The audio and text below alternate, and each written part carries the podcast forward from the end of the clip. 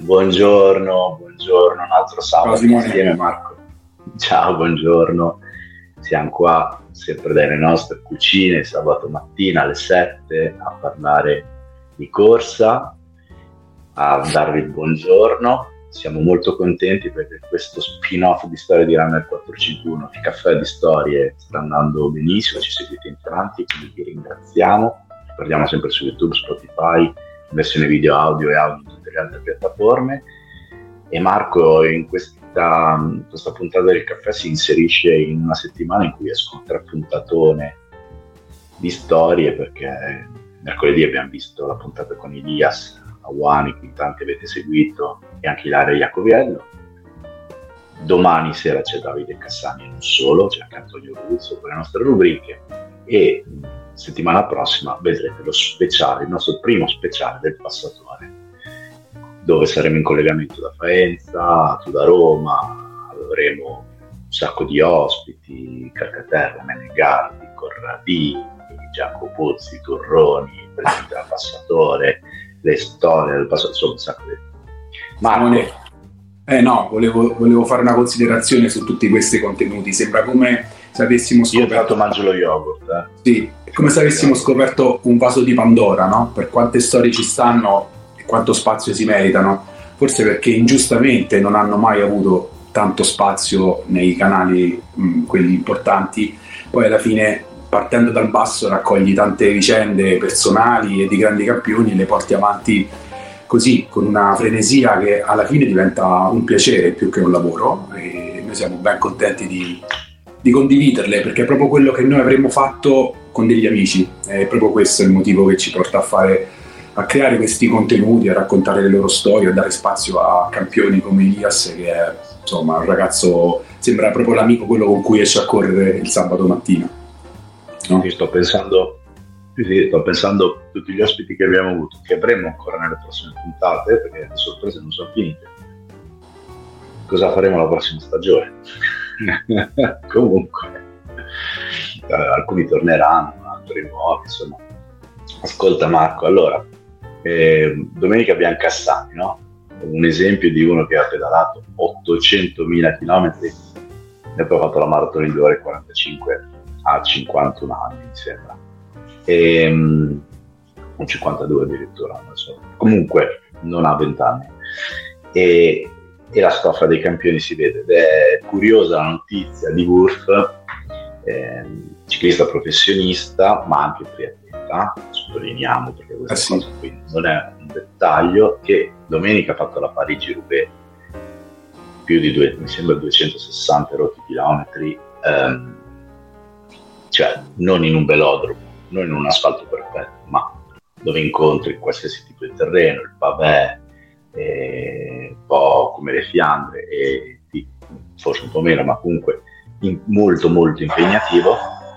Intanto la mia macchina del caffè si muove. Ok. si è spenta. No. Adesso sì e per scaricare il lunedì. Che cosa ha fatto? Scusa, che fai? La cosa più facile. Beh, allora, come consiglio spesso, il giorno dopo di una gara non bisogna stare fermi. Chi non ha grossi problemi può fare una corsetta rigenerante, chi magari non vuole aumentare gli impatti a terra può pedalare o nuotare. E lui, siccome aveva pedalato, ha detto: Non è che pedalo ancora, ho tutte le vibrazioni a bicicletta, vado a correre una mezza maratona per scaricare la Parigi-Roubaix. Beh, nei chilometri ci può stare, nel senso, dopo ore, 5-6 ore di bicicletta faccio un'ora e 26 correndo. Ha fatto una mezza maratona, probabilmente non al massimo perché un atleta come lui non conosco i suoi personali, ma credo che sia capace di correre sotto l'1,20 serenamente, non avrà spinto l'impossibile. Tra parentesi, a Parigi-Roubaix mi sembra fosse arrivato a 20 minuti al primo, cioè non è andato male, primo eh, Van der Poel è volato ed è andato a fare lo scarico. Quindi quello che chiediamo ai nostri amici, quando è che avete fatto una cazzata? esatto. È proprio quella la domanda, perché sai Simone, poi alla fine loro sono dei professionisti che hanno la misura capa- della capacità. Noi a volte ci avventuriamo in cose che poi quando va bene le racconti, ti diverti, a volte ti fanno un po' insomma tribolare, però è proprio la misura di quanto ci piace portare un po' il limite oltre il quotidiano. E io ce n'ho amici che ne hanno fatte, anch'io ne ho combinate, però che ti devo dire, è il piacere della fatica, no? eh, ti diverti. Eh, insomma, sì, ti devi di bene, nel senso, non, devi avere un corpo che sia in grado di reagire a stress così importanti, quindi sai, attenzione. Per, deformazione professionale non, posso, non, ti posso dire sì, è vero. eh, ma in realtà, in realtà, onestamente, io non, mm, semmai magari ho fatto, mm, ma veramente quando ero più giovane, eh, magari andava a fare magari anche fatta bene, e la sera prima avevo fatto tardissimo e non, non mi ero comportato, cioè mangiato, bevuto malissimo e, e poi non, non, ne risentivo. Se oggi mangio e bevo male, ne risento la domenica successiva dal sabato sera precedente alla gara. Quindi non oso immaginare cosa succederà fra vent'anni, non ci voglio neanche pensare. Però dai, scriveteci nei commenti la vostra più grande cavolata, ma simpatica, anche cavolata ovviamente sempre in ironia, da non imitare, ecco, eh, come ha fatto Wolf.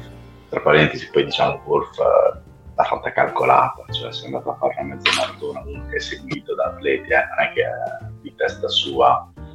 Poi ripeto, è uno che fa triathlon, che fa, gli Ironman, quindi per lui è quasi nei limiti della normalità. È per noi che veramente è una cosa che fa notizia, no? Magari lo fa in allenamento, quindi non lo sappiamo, possiamo sapere, noi vediamo solo una foto alla fine no? di queste cronache e basta sapere cosa c'è dietro. Sicuramente la differenza. Adesso ci chiediamo, mh, anzi ci eh, rimaniamo fossilizzati sulla differenza tra i campioni, tra i professionisti i dilettanti, anche gli amatori molto evoluti, eh, nel motore, cioè nei tempi. Per noi la differenza è la capacità di correre la mezza, cioè so, un amatore evoluto è uno che corre la mezza sotto l'1.15, diciamo anche sotto l'1.10, però non la corre sotto l'1.5. Ecco. Eh, lì iniziano ad esserci professionisti. La maratona, l'amatore molto forte, la corre sotto le 2,40, ma rimane comunque, parlando degli uomini, sul 2,30. Però la vera differenza non è, non è solo i tempi, è proprio la capacità di smaltire grossi volumi e a grossa intensità, cioè è questo il grande. Eh, poi dopo lo vedrete nella portata del passatore, è chiaro che i campioni che abbiamo registrato di cui abbiamo parlato sono, non sono professionisti. Cacatarra non è un professionista, Menegardi non è un professionista, è gente che si fa più di 200 km a settimana, però hanno il fisico perché avrebbero potuto fare il professionismo. Poi magari ci devi stare dentro per i tempi, però quando parliamo di potenzialità non dobbiamo pensare solo al motore e ai tempi, ma alla capacità di recuperare è una peculiarità, una prerogativa di chi può fare quei tempi e vanno di pari passo, cioè i tempi con la capacità di recuperare, con la capacità di fare volumi. È la, famosa, è la famosa settimana dopo la maratona, no? Quella quando vai a salire le scale che i muscoli che servono per alzarti non, non funzionano o quando sei seduto al lavoro rimani seduto dopo il lunedì mattina perché non ce la fai ad alzarti. E sì, è quello. Eh. Ovvio che quando sei allenato bene anche il recupero funziona meglio, eh. su questo sì. Cioè, non c'è dubbio. Devo, Comunque, io devo dire che uno dei, dei, punti del mio lavoro è quello lì. Cioè io per fortuna la stragrande maggioranza dei, dei runner che seguo, anche se magari fanno che ne so, una maratona in 3 ore, 3 ore e 30 o anche sopra le 4 ore, no? Però uno dei feedback è il giorno dopo anzi il pomeriggio, ho della gente che ha fatto il passatore il pomeriggio stavo benissimo, la domenica pomeriggio, non sono stato, ho dormito un po', poi sono in giro, cioè dico che non c'è qualche indolenzimento, ma quello c'è anche proprio, è il recupero bene, perché il esatto. recupero, che è parte integrante dell'allenamento, dell'allenamento, va anche allenato, poi dopo c'è una componente genetica L'allenamento invisibile qualcuno ci ha detto l'altro giorno, no? Elias, grande è l'allenamento invisibile a fare la differenza, che poi è legata a quello che ti, ti, ti, dicevo, se mangio e bevo male la sera prima, posso stare anche a letto, cioè nel senso esatto. che vado ecco. Bene. Marco, senti, tu, tu domenica correrai la, proprio con Ilias. Cioè, con Ilias, sì. Siete nella stessa gara. Dal parcheggio alla partenza staremo insieme.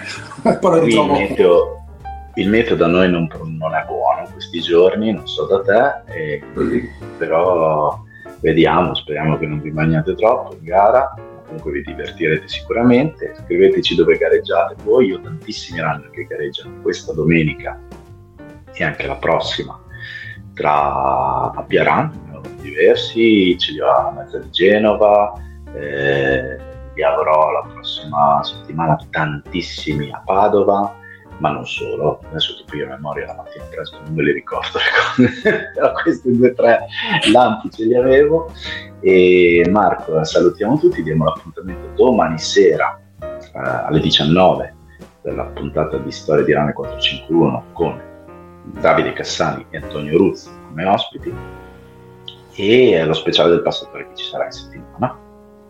Dai Simone, buona, buon fine settimana, un saluto a tutti, divertitevi, insomma.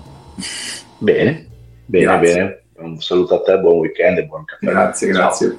Ciao, ciao, ciao.